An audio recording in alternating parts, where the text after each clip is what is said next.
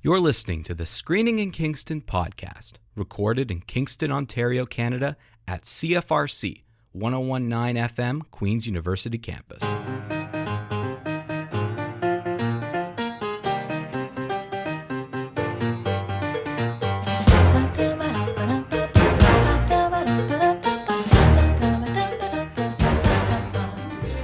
Okay, we're ready to kick off our second ever movie club.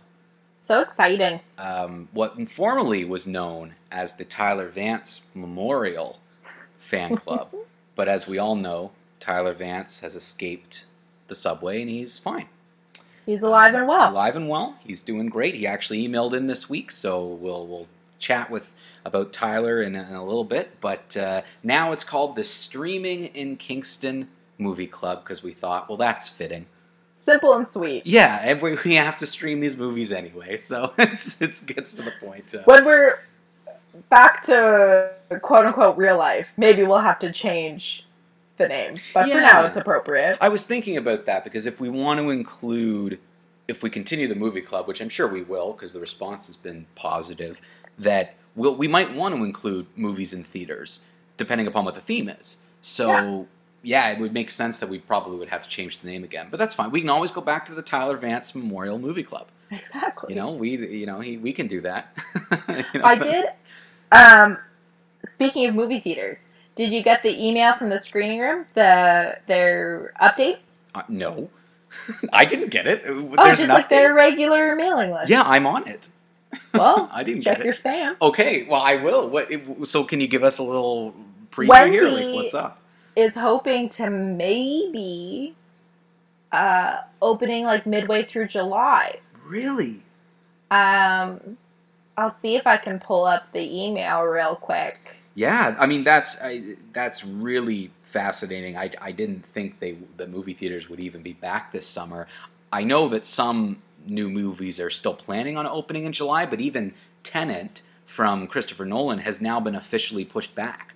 So it's it's not coming out at the beginning of July. They they've pushed the date back again. So I think they were even thinking, oh, maybe theaters aren't going to be ready to open. But that's interesting if she says she's hoping to open actually this summer. So I got this Friday, June the 12th. Yeah.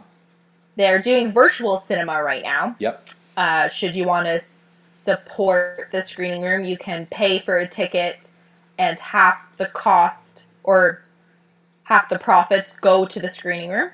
Um, and then I scroll down and it says after nearly three months, our cinema is still closed, but it looks possible that we'll be able to reopen in July. But this is just a guess. Okay. Cinemas in BC and Alberta are open are allowed to open this week, and their government's guidelines are giving us some sense of what to expect in Ontario. Okay. And then it goes on to explain, you know, she gives all the mon- the sorry the numbers about you know currently she can see sit this many, but this is how many that can sit um, in the future, and they're going to introduce debit, and um, you can buy on the site, and you'll have to reserve a seat. Okay. Yeah. So it's a guess about July, Right. but more hopeful than what Wendy reported when we had her on the show a couple weeks ago. Absolutely. I mean, that's that's way more. She was thinking the fall. Yes. Yeah. And I mean, that's what I was just sort of prepared myself for. I had no idea that they would even be ready um, come July. But I mean, that is interesting. I heard about Alberta and British Columbia. They've always been a couple weeks ahead of Ontario, so kind of makes sense in that. But yeah, okay. So she's hoping for July. There you go. So everyone who's on the mailing list for the screening room, the actual theater, check your mailbox. Yeah. Um, I got to find that email. I did not. I did not see Yeah. it come through. I got to find that. Wendy goes into pretty good. Uh, she provides a pretty good description of what it's going to look like. It's going to be pretty different than what we're used to. Yeah, which that I think is just something we're we're all going to have to try to get used to what what will become the new normal at some of these places, especially movie theaters. The you know your the screening room never had debit. It, it never had reserved seating, and it just makes sense. It's going to make everyone feel more comfortable. It's going to be safer. It's going to be easy for them to clean and keep track of things. If you can buy your ticket in advance online, reserve your seat. Um, it, I know for the multiplexes, that's what I that's all what I do now. I always buy online and I always reserve my seat, and it just makes it a little easier. to. Yeah, you have to. So it's um, it, it's good to hear. I'm glad you brought that up. I had no idea, and there you go. That's that's excellent. Really good Mhm. news. So our next uh, movie club may very well be in the theaters. I hope so. I really do. I hope that uh, we're we're coming to to that point. I'd love to get back in the in the theater, and even even yeah, even those things. I'll reserve my seat. I'll buy online. I'll keep seats between me and other people. That's fine, so long as I'm in the movie theater. I'm. If anything, it's going to make it nicer. Oh, I agree. I couldn't agree more. Those are all all the things you're naming are all things I like. So You're like, good, good, yeah, good. yeah, good, very good. Um, things are going to look a little different on this show for the next couple of weeks because we're into the movie club. So I just want to let everyone know we are going to continue to do fan questions. We're just going to push them to the end of the show so we can focus on each movie club movie at the beginning. We'll give kind of update, general updates. We'll we'll go through each uh, each film as we review them. We'll hear from fans.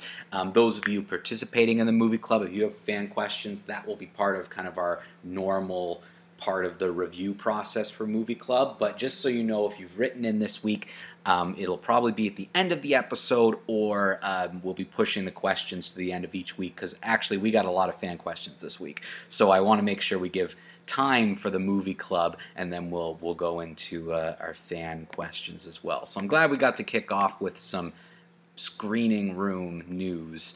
That, And uh, good news. Good news. Yeah, that's right. Yeah, good news. You're right. I should say good news because we haven't had a lot of bad news. yeah, yeah, haven't had a lot of good news. You're absolutely right. um, but let's um, let's let's dive into this here. We're we're kicking off our movie club. We're looking at Canadian films. Um, we announced it uh, last week. We uh, launched our new website and got a lot of great feedback, Taylor, and got a lot of people registering for the movie club, which is excellent. Love to Um, see it. Yeah, me too. I'm, I'm really happy with this. Um, so how this is going to work is Taylor and I will will review the films. We'll uh, insert some fan comments and thoughts that, that they've written in throughout, but also we'll hear some people wrote longer, again, email style thoughts that we'll read out as well. Um, we'll also give the film ratings, and we've invited our fans who joined our movie club to to rate the film as well. So if you're in our movie club, you would have received an email from us with a, a kind of secret, not really a secret, just a private form that you get to fill out yourself. Um, rating the film and, and talking about uh, what you liked about it. Now, Taylor, just so you know, because we we've changed it a little bit in terms of our rating system, but I changed it a little bit back to make it a little easier on some of our fans. So, see it, stream it, airplane it, and skip it are are the ratings that I gave to our fans. Okay. So just so you know, I, I put see it back just so people have two two kind of positive rating areas that they can put. Like the top rating is obviously see it, stream it is is like if you had the opportunity to see it in theater, Yes. would you? Yes, exactly. Got That's it. exactly it. Whereas stream it is, oh, I'm comfortable seeing it at home. I There's can no reason. Yeah, I can wait. Um, airplane it is is Taylor's creation, of course. Uh, you came up with that. It's Uh, good, but it's not that good. Exactly, it's good, but I'll just throw it on the airplane, whatever. And then skip it is obvious. Don't Yeah. watch it. So um, we'll go through that ratings as well.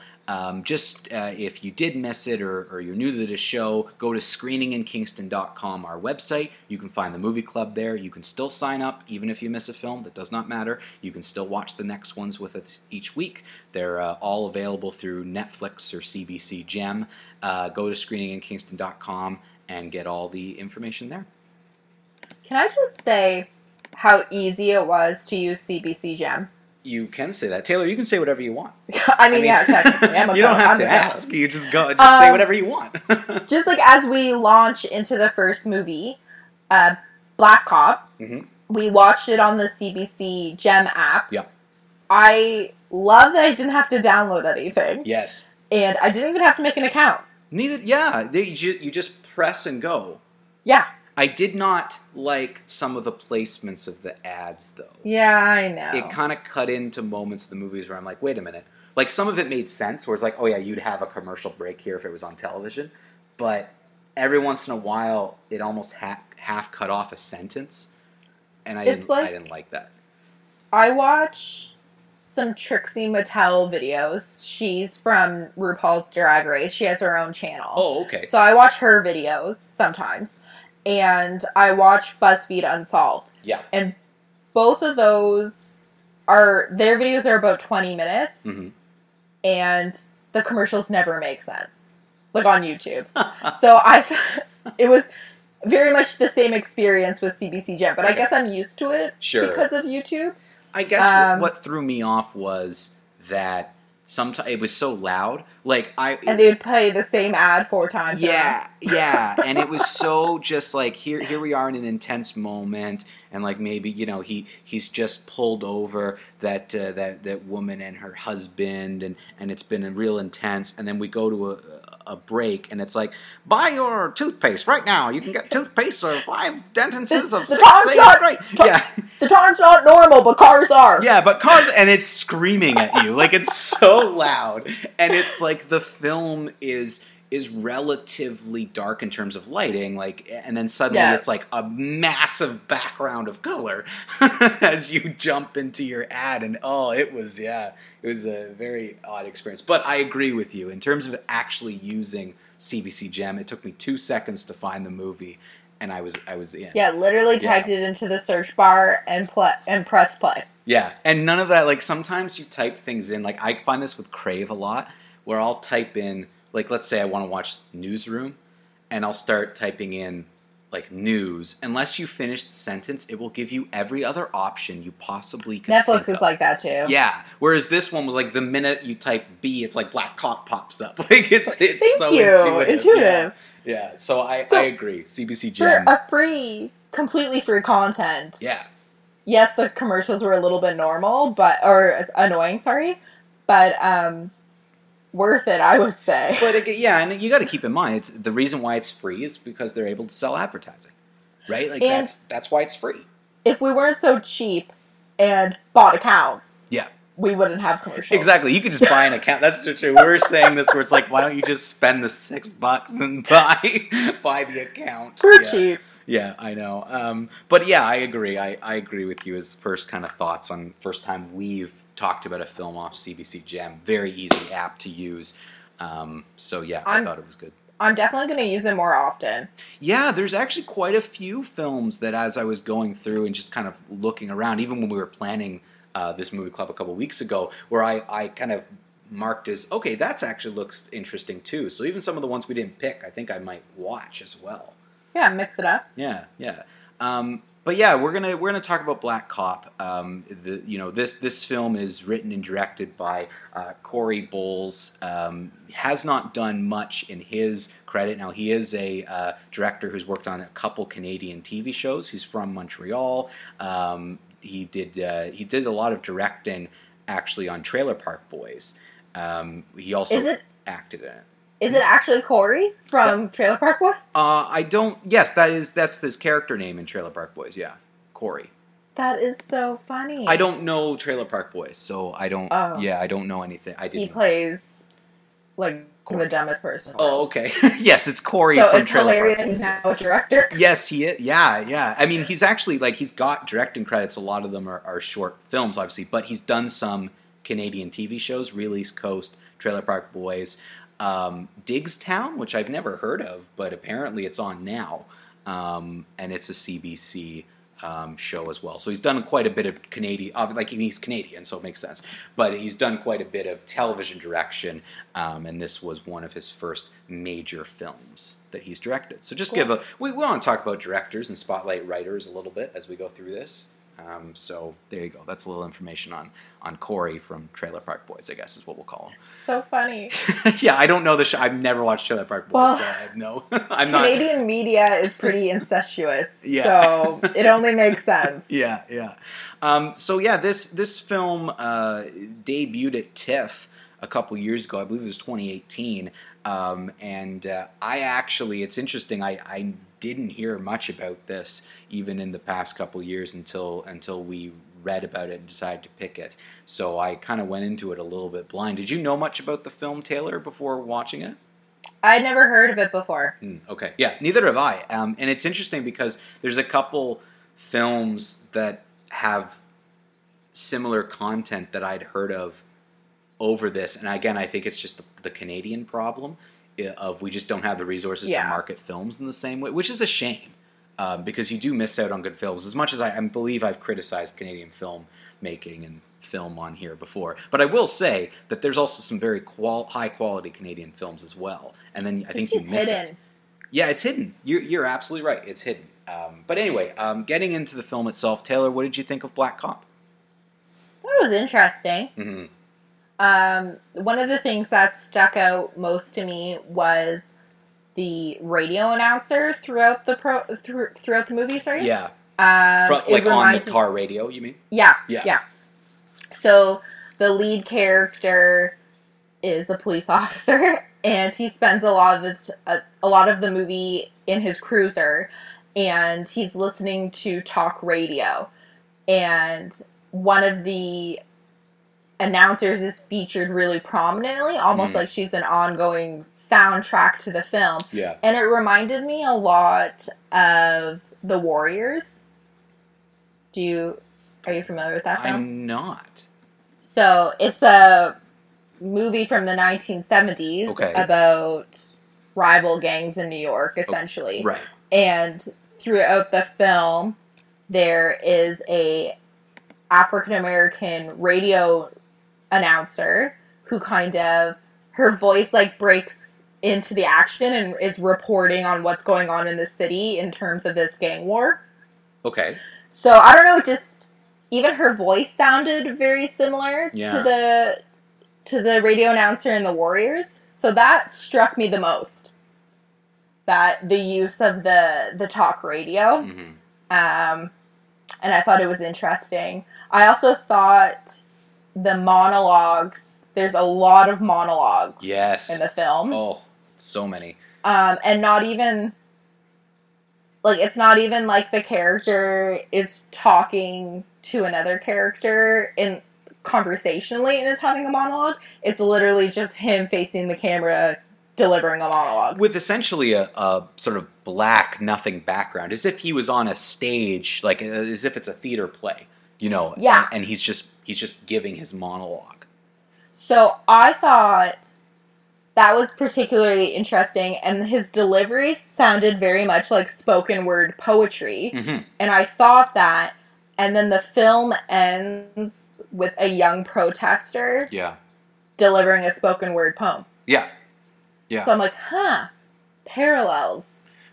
Yeah, you get kind of you get quite a few of those things. Like you brought up two interesting parallels because a lot of the things that come up basically in the car radio, you then see examples of. Like Yeah. it's almost like commenting on what you're going to see in the film. It's also almost giving us a little like prelude into what what we're going to witness. And then yeah, the the the soliloquies he gives throughout kind of ends with this spoken word poem from that he's watching, he's observing Mhm. and it's almost as though I, again I, I don't know because you know the there are some things about this film that I don't think are clear but it's almost uh, what I took from that end is is that him at a protest getting getting all these thoughts that then kicked off the film you know as opposed to it you know necessarily the film running chronologically to an ending You think that the end actually happened at the beginning? maybe maybe helped inspire the beginning yeah like that that's one of the thoughts i had because there's there's a couple moments where i thought the film was going to go into different directions than it did. And i thought one of the things that it did very well was was showed his kind of slow crawl to making this decision to behave this way. Because he kind of he always had like he's a police officer with a lot of attitude at the beginning anyway. But you Yeah. see the way he's treated. You see an incident um, that he has with police officers. And you start to see him at least I, I thought the actor did a really good job of this you see his moments in his mind where he's like this just happened this just happened and you can kind of see okay now he's going to do this but Where i still break. yeah, where, where the break kind of happens. But I still felt like what I was missing was kind of the kickoff. Like wh- where, to me, I was always taught at least that when you're writing, the moment your play or movie begins is the moment that day to day action is ending. So something happens, and that's when a play begins. So that's when a movie begins. It's day to day is interrupted. So that to me, that's kind of how I interpreted the ending. Was he's getting these ideas, and it starts him on this spoken word journey where he's talking through his emotions. But I'm like with you, but he you see him at the at a protest at the beginning of the film hmm and he's in uniform. hmm Yep. So where does that where's that protest where does it fall chronologically given the second protest at the end of the film when he's in civilian clothes? Yeah, I mean that's that's a good point. Um, I guess like I don't know. I guess I saw that as an example of of him his attitude at some point in time changing. I guess that that's kind of the moment that I'm even looking at going, okay, so at the beginning of the film, he's at a protest. He's not really taking the protesters seriously. He has kind of a smug look on his face. He even like gets into a physical altercation with one of them, and then not really subtly because they, they do do a bit of a, a, a grow with it, but it just seemed like okay, now he's talking about these issues. Um, so I don't know. May, maybe it's in between. I thought the know. catalyst was his his mistreatment by his the white coworkers. the, like the when incident, he gets racially profiled. yeah, when he goes to, To the me- store and buys the water and then has an interaction with them. Yeah. yeah, yeah. and it was that was the catalyst and then i but i do think the director and the writer corey bowles um plays with the chron- chrono with the chronological time sequence Oh, I think he does. because the boy i don't want to give anything away but the boy that's essentially haunting him yeah, through the film yeah, we realize at the end it may be a literal haunting. yeah. Like there's there's the- the character, the boy that you see who's watching him, who follows him throughout the movie. And interacts with him in it so- interacts with him. Yeah, you see you see the importance of him at the end of the film, and so that definitely does. And if you blink, you'll miss it. Yes. Oh, absolutely. You can't. You have to watch it, and that is where I. That's where kind of what gave me the thought of like we're definitely dealing with chronological things and jump points here because Yeah. even then again I again it's this is this film's hard to talk about without giving any everything away but like light spoilers he has this interaction with himself at one point in the car Mhm. uh, where that to me is a, you're you're you're dealing with a character who's who's obviously at a breaking point and He's I an unreliable narrator. yes he's an unreliable narrator and he even in some of the reactions when you go, jump back to the soliloquies things started to seem a little out of order to me. Like you see some of his breaking points and his explosions early but you also see it later. You see the kind of calm demeanor early on but then you also see it in, in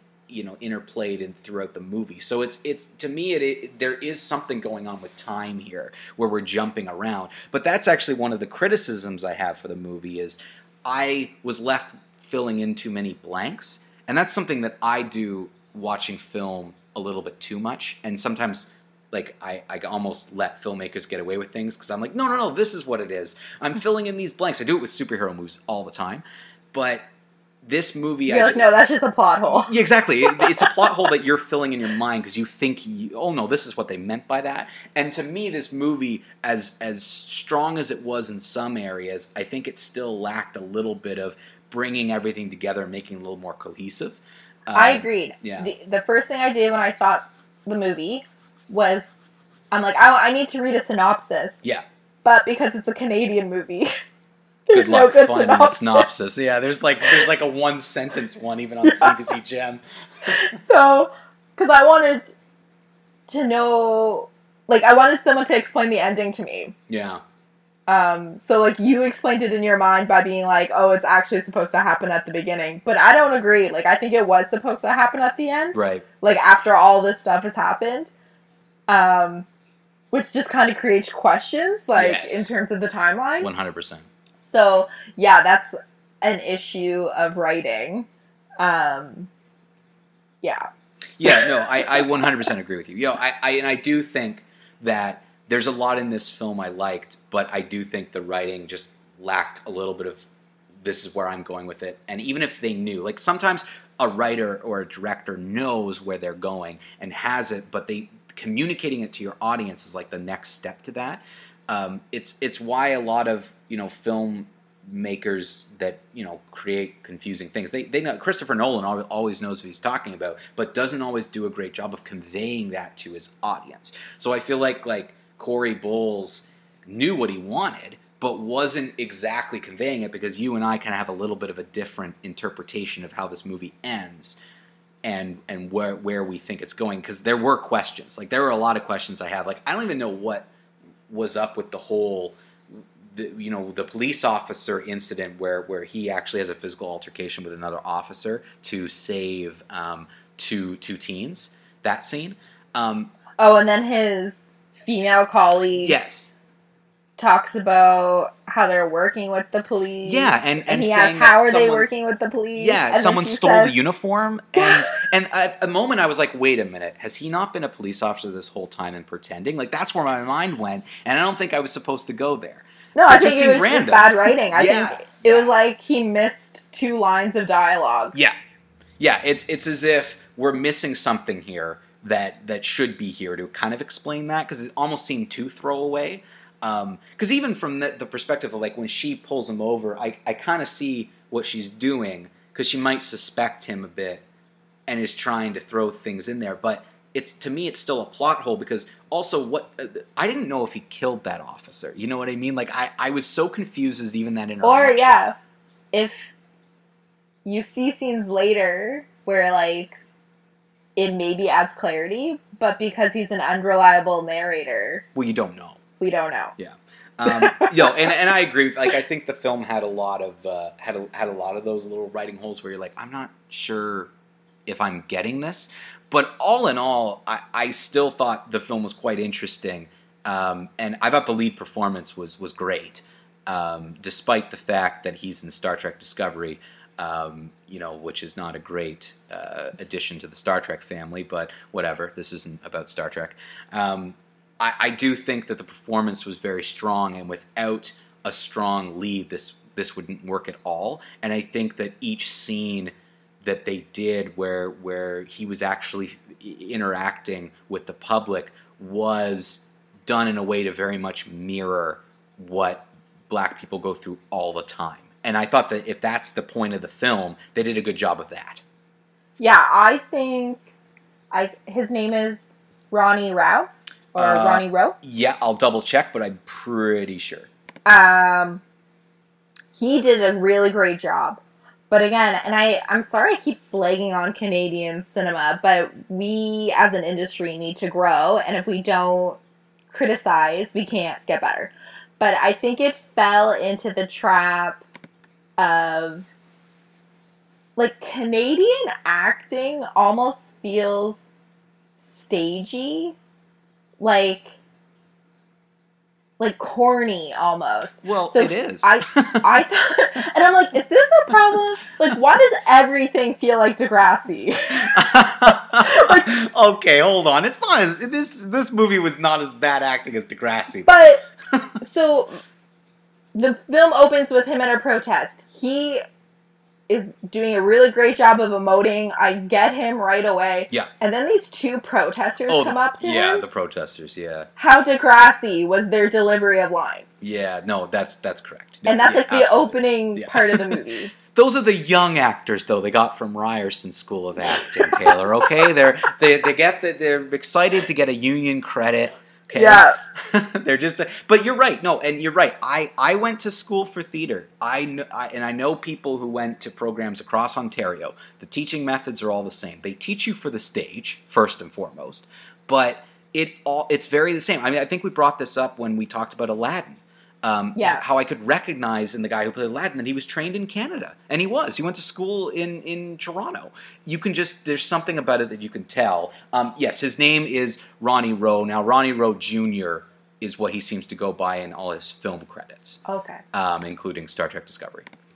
Um, other other supporting actors were not as bad as those first protesters, No, but certainly not to the standard we would equate with mainstream North American cinema. No, and the only you know you didn't get a lot of um, you didn't get a lot of screen time with anyone else other than him, and I guess like the next biggest role would be so S- Sophia Walker played the rookie cop, so his sort of counterpart. There's a young female cop. She's also black. She's a rookie, and she has probably the most screen time of any uh, any other character because I think She wasn't horrible. scenes. No, no, she. I, I thought she was fine. Um, but you're right. A lot of the people who even he interacts with at all the different um, all the different points you see him interacting for uh, for those sort of moments where you're showing police brutality or you're showing him um, handling situations extremely poorly. That none of them had sort of the level quality of acting that I think we're used to. Yeah. Um, but overall, I would say it was a very interesting film, Yeah. Yeah. and I, same. had a lot to say. Right? Yeah, and and you know what? The thing is, is all I was thinking through this was it has a lot to say, and it's worth watching because of that. There's just so many. There's so many things in there that some of us out there take for granted that we we know.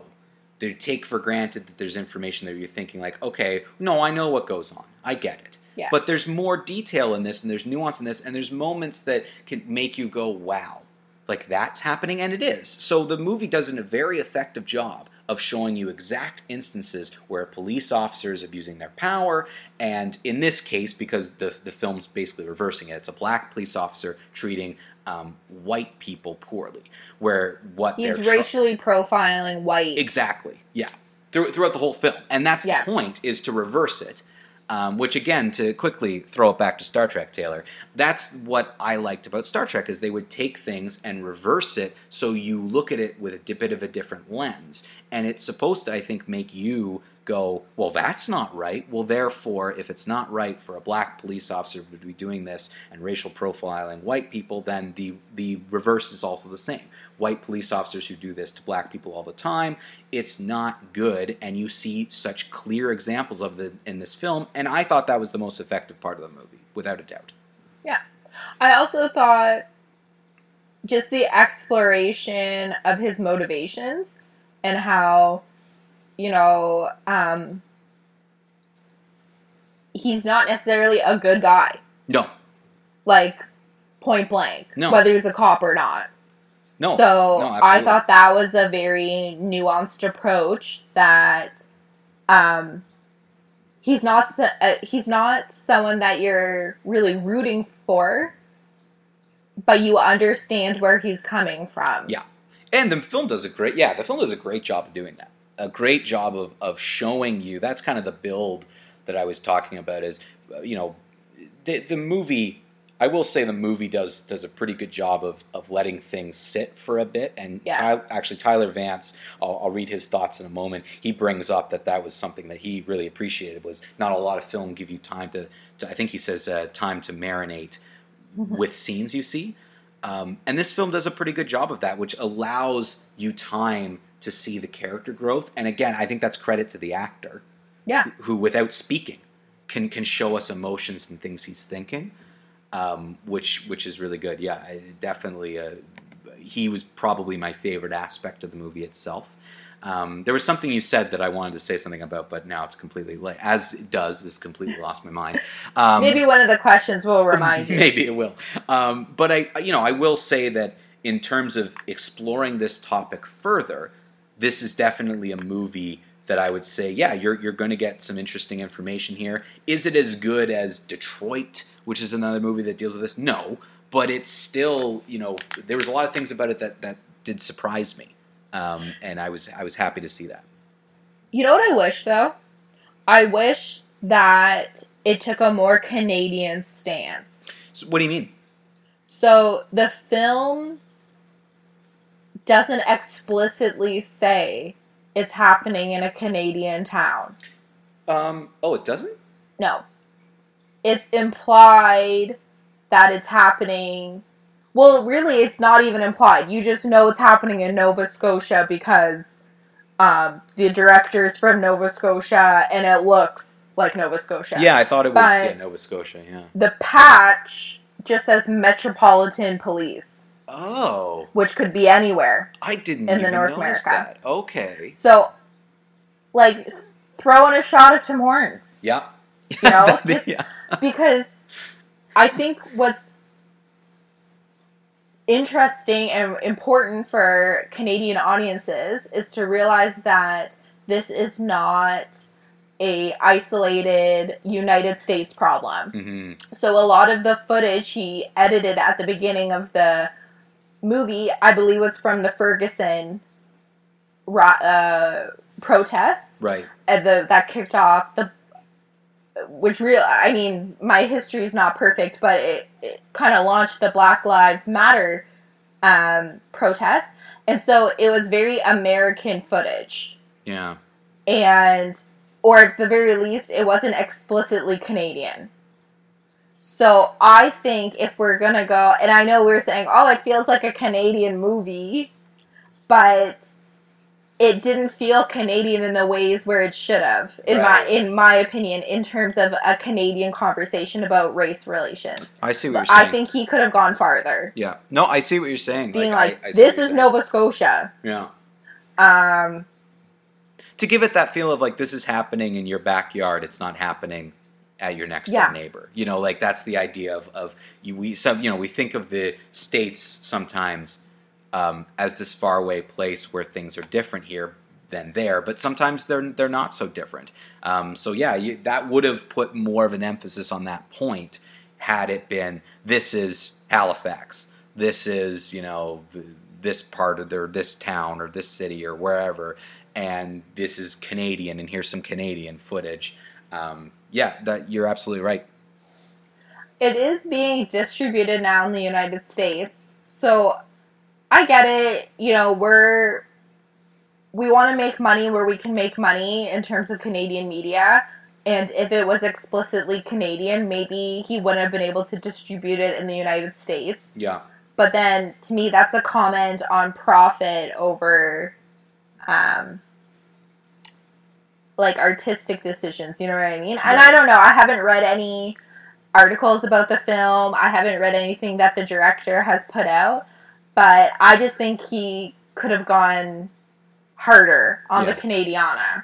yeah. I mean, I didn't even notice the patch un- until you've now brought it up, and yeah, I, I guess there ha- there wasn't really a reference to where they were specifically ever in the film. No Um, flags, no street signs. So it was more this is nebulous as to where it is. Yeah. Um, which you're right. I mean, the, some of the the issues with making something too nebulous on kind of the flip side of of it just being oh this could be anywhere is you never think it's where you are. Yeah. Um, so yeah, you're absolutely right about that. That's a really good point. Shall we What- hear from our fans? Yeah, I was gonna say what did Yeah. what did our other watchers Well, think? before we do that, let's why don't you and I just give give a rating for for this film in our rating system, and then we'll hear from our fans. So, so Taylor, is this a see it, stream it, airplane it, or skip it for you? For me, this is a stream it because it falls prey to kind of the typical Canadian media problems, like the pitfalls of Canadian film. Yeah, Um, and until we learn from our mistakes, it's gonna be stream its, right? Yeah. Like yeah, it's just not not that Hollywood is the be all and end all, but I would say it's not polished no, the way that we would expect. You know, I'm paying fifteen dollars plus another fifteen for snacks. I'm not going to pay thirty dollars to see this movie. yeah, yeah, and and that's kind of where I fall under as well. I, I was going to give it a stream it too. Um, I think I I liked. Uh, the movie o- overall, and it's more of an extremely like yes, stream it, like it's a it's a positive stream it. But I agree in terms of do you run out right now, see this in the theater, spend the money, do the time like the way our rating system works? I, I would say no because I can probably name five or six examples of movies that are a little bit more polished and stronger at getting their message across in a clearer way that are still within this topic. So I think for me, it's a stream it as well. But I will say I thought the acting, um, at least from our lead, was superb, and I do think that there's sure. there's some there's some potential here to this director. Um, I, I would actually be open to seeing more from him. Yeah. Okay, Let's, let's, see get if we can give him some more money. yeah, exactly. Let's give him more money. Let's give him the budget he deserves to tell these types of stories that need to be heard. And let's uh, let's do it, Canadian film. Let's let's support Canadian film and let's uh, give more budgets. Um, so yeah, our fans wrote in. As I said, some fans um, felt they they didn't want to write in um, a lot about the films, which is fine. That's there's no pressure there. The form allowed um, you to rate it uh, as well as write in any thoughts, give questions. So only only a few thoughts actually came in. Some of them are short, and then of course there's Tyler Vance. Um, so we'll we'll get to, to that in a second. I'll just read some of the comments here from a few fans. Um, so Adam wrote and said that he highly recommends this movie. Um, he really thinks it made you think about the film afterwards. So Adam really enjoyed it. Um, we've got uh, we've got both uh, Robert and Evita uh, said that it was amazing, uh, that they loved the film, um, a really great watch. Um, and then Lily wrote in and said that I really enjoyed this movie. However, I was quite confused by the ending of the film. Um, she asks if we had any thoughts on the ending, which we just kind of gave our thoughts to that. Um, but yes, it looks like that Lily was confused about the ending as well, which is something that, that we talked about. So we're not alone in that. Uh, Tyler Vance uh, has written in, so here's some thoughts from Tyler. Hello, Mike and Taylor. To start, I love your new website. It's great to see your fantastic content find a place to roast. And now, just in time for your second movie club. Well, thank you, Tyler. Um, we're happy you enjoy the new website. Uh, hopefully, people will go to screeninginkingston.com. Go to our, Our little website. plug. Little plug. Um, Tyler says, um, segue into Black Cop, the first movie in here said movie club, is a terrific start to say the least. I'm a really big fan of movies that give ample marinating time. Examples are uh, time between big events, uh, where you s- you get a chance to sit with the characters and their current vibe and ruminate as to everything you've seen. Black Cop has plenty uh, on which to ruminate uh, ruminate with and sit with, as it gives tons of time for you to uh, see long sequences of the character driving around throughout Halifax, listening to highly opinionated people over the talk radio. So I kind of agree with his thoughts on that of, of there is time between things because some of the things you see are heavy that I do think some films do rush through sequences of action and sequences of of drama. This film gave you lots of time, and I, I was never bored. I will say I don't know how you felt, Taylor. Like I thought the film wa- wasn't boring. It didn't lag on. I just more had a problem with some of the confusing moments in it. But, but did you think you were ever bored throughout the film, Taylor? There were times when I was bored, but I wouldn't say that's a problem with filmmaking. Like with the filmmaker, I think it's a problem with my attention span. Oh, okay. Like I would, I would say that that's a Taylor problem, Gotcha. and I think fair enough. It's a problem that's becoming pretty widespread across the view- viewing audience. We're used to streaming and binging content, and that marination time, um, we're just not used to it And anymore. not used to commercials. yeah, exactly. So I would say there were times where I was kind of like, okay, like looking at the clock, looking at Instagram. Um, but again, that's I think that's a me problem. Yeah, and and that's the thing is like that. I guess to, to each his own. Even in terms of that, where where some because even like Tyler continues to say that there's one particular scene that he liked where the officer is driving through the light rain and the camera focuses on the city lights in the background. Um, for some, this sequence might actually seem slow, but to him, he thinks it's using time properly to kind of sit um, Mhm. with it, to, taking in the score. Um, you know, the fact that you're getting a mix, he's saying, of saxophone, trumpets, percussion. Um, you're getting a mix of styles in the music. Um, when he gives his soliloquies to the camera, he, he also talks about how he's talking, uh, you know, con- uh, he's making comments on race, authority, his place in everything. Um, you're, you're getting those moments, I guess, to sit with things. So, yeah, I, I think he brings up a really good point. Um, he also says that uh, you're maybe taking a little bit of time to relive those hostile interactions the black cop the black cop has with white citizens. All of them are filmed almost exclusively with a body cam, a dashboard cam, or the phones of the victims and witnesses. He thinks how familiar these types of videos are to the real world now, um, and I and I do think that that's something that surprised me in this film. Um, Tyler's point of things being filmed on body cam, webcam, uh, dashboard cam, like wherever it was being filmed. Those types of things actually usually usually turn me off from films because it, it, it's so jarring and it takes me out of it, and it's usually not filmed very particularly well. I actually thought they did that very effectively. They chose the I liked moments. it. Yeah, they chose the moments to go to the body cam very well. I've seen it a And- lot in TV sorry. shows where they go to a body cam and it's really weird. But they didn't. They didn't hear. Sorry, go ahead. Oh, what were you? this what were you saying? works. Yeah, And I liked where the emphasis was on the body cam. Like you like yeah, the camera lingered where we knew he was turning it on.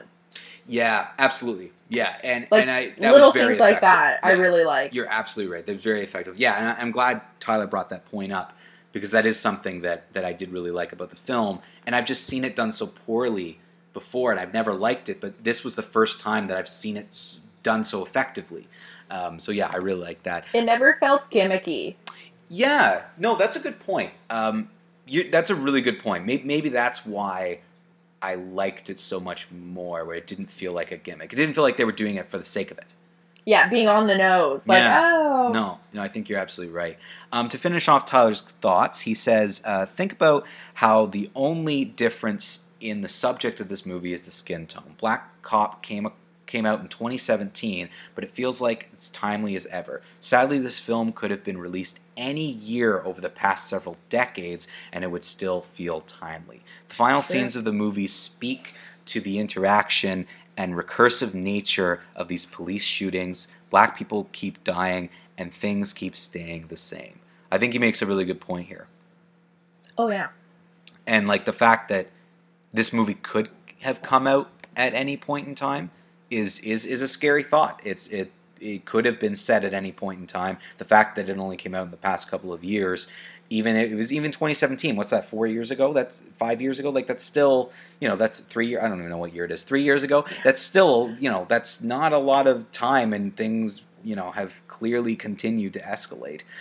Um, he also says uh, that even though there's kind of this this part of the film, there's also some hope um, that this time things might actually be different with movements like Black Lives Matter, uh, action that, uh, protests being taken around the world, and yes, uh, empathetic works like Black Cop being shared. Maybe this will be a time for change. Sincerely, Tyler Vance. P.S. Quite enjoyed the Love Simon review on your website. Really looking forward to more written work from you both. Have you folks seen Boys in the Hood? Highly recommend it.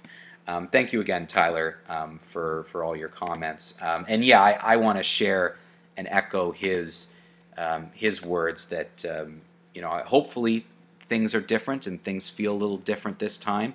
But it is you know it does say something. I think that this film came out a couple years ago and is as relevant today. I mean, I can't really say it any better than Tyler. Yeah. Kind of just leaving his thoughts hang in the air there. I'm not as optimistic that things are better for, or things are different for the better, given kind of the unrest in the last couple weeks. Yeah. Um, yeah. Like Uh, I'm looking at time has no meaning anymore. I but I'm looking I did a quick Google search. Ferguson that um what I mentioned earlier, that happened in 2014. And here I'm thinking, oh, it, it happened in 2017 to co- to correspond with the events of the film.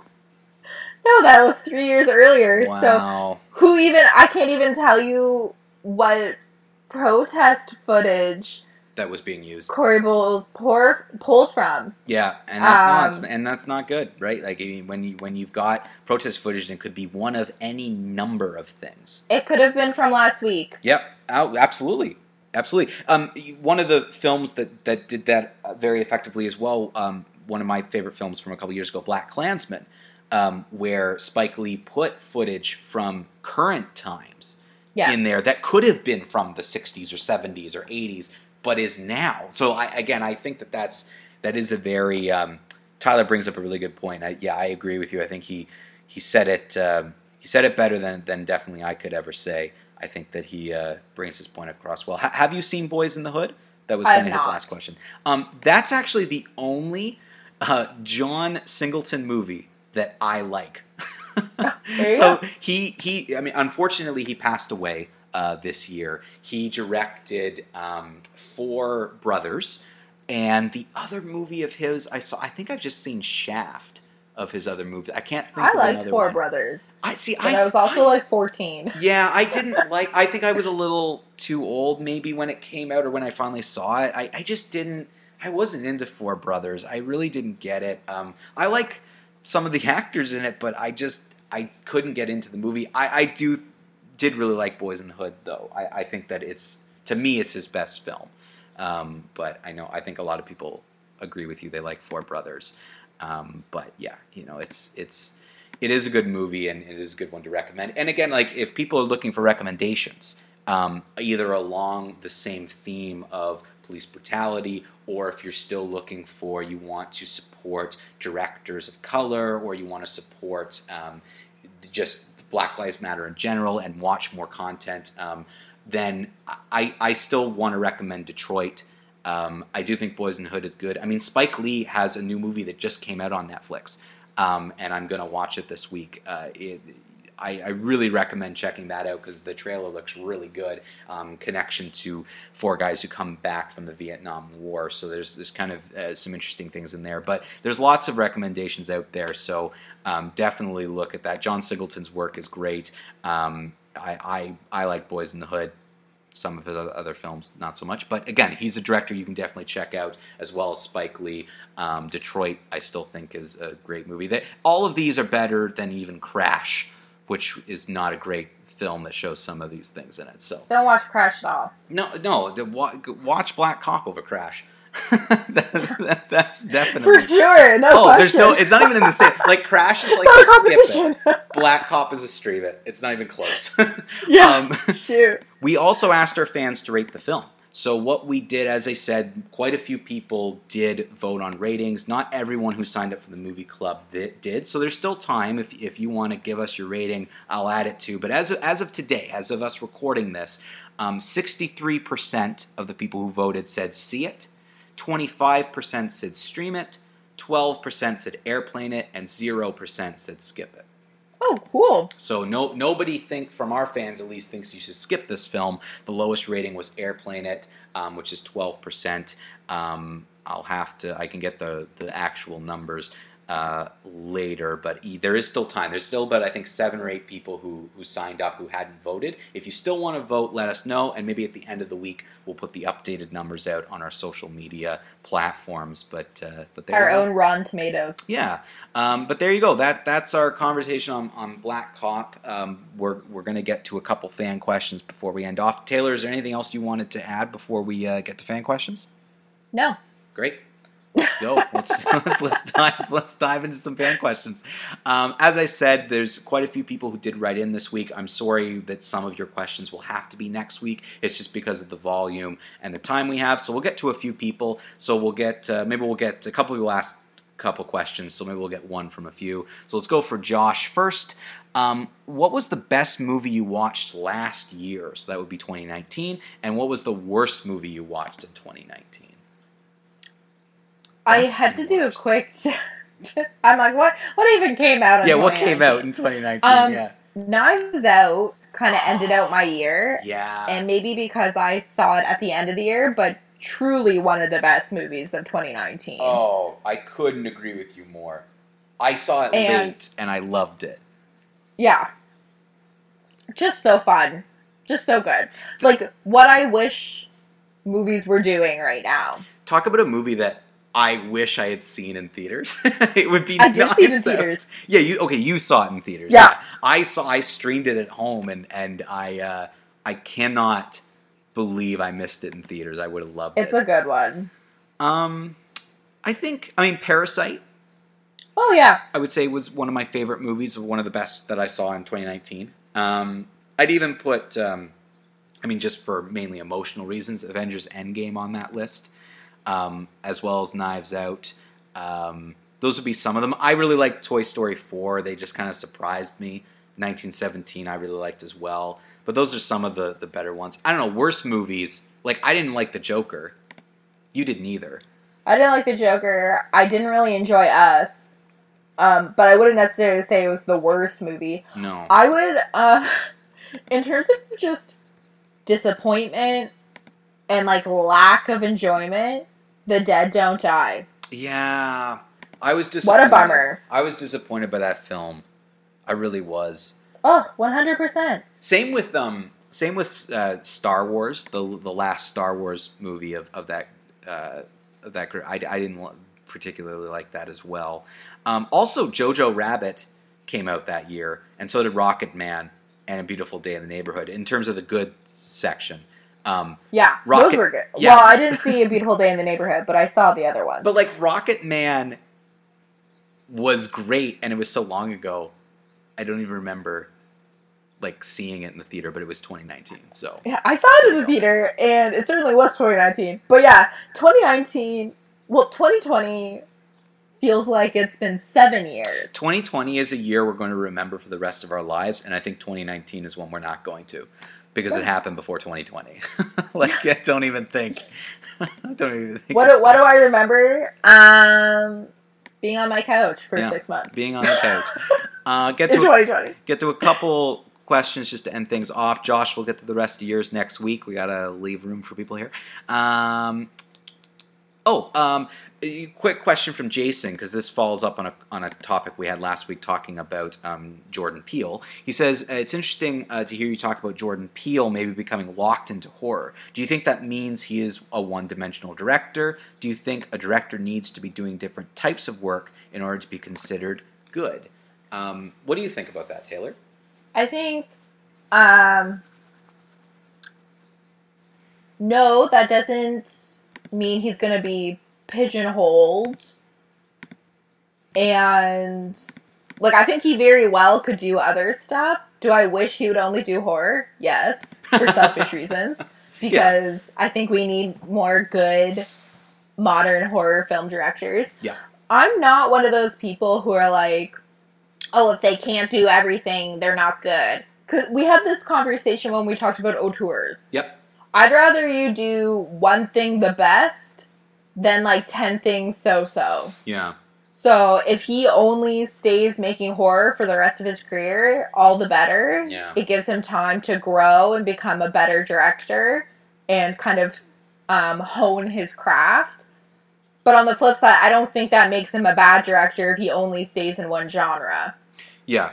Yeah. I mean, I, I like to see varieties of the directors, but that doesn't necessarily mean genre. There can be variety within how you- Storytelling. yeah, exactly. How, how you tell the story within that genre. Because even, like, I I would say Jordan Peele could become for horror what Christopher Nolan has become for blockbusters, but still do different things. Um, even Wes Anderson, like Wes Anderson is, is a is a great teller of stories and great world builder.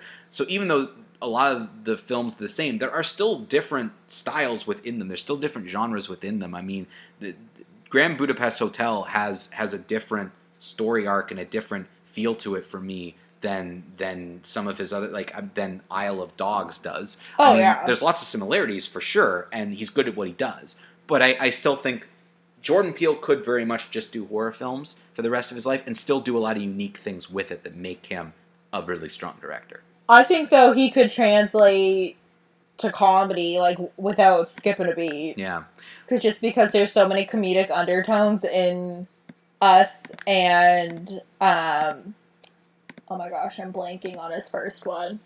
Oh, uh, Get uh, out. Get Out. Yeah, Um so again like I don't I don't think that means he can't do other Yeah. genre work and Yeah. not do a great job, especially because he comes from a comedic background. Yeah, absolutely.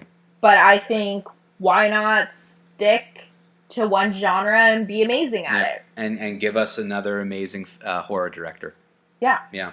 Well, that's all, all the time we have for this week. I hope everybody uh, uh, enjoyed uh, streaming along with us for Black Cop, the first film in our movie club. We're we're off to another film next week. It's The Ravenous next week. That's available on Netflix. So be sure to stream along with us. And if you haven't yet, go sign up for our movie club on screeningkingston.com.